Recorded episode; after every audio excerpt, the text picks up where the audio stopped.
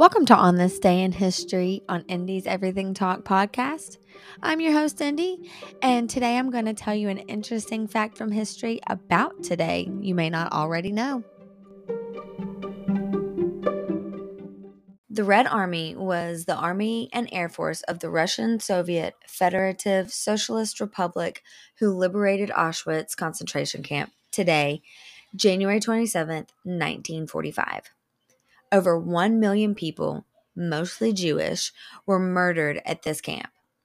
Today is recognized as International Holocaust Remembrance Day.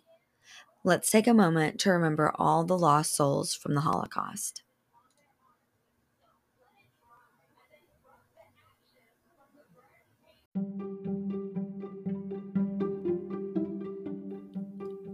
Thanks for learning a fact about today from history with me.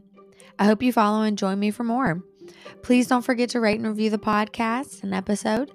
If you would like to see photos from today's episode, don't forget to follow me on Instagram and Twitter at Indi's Everything Talk.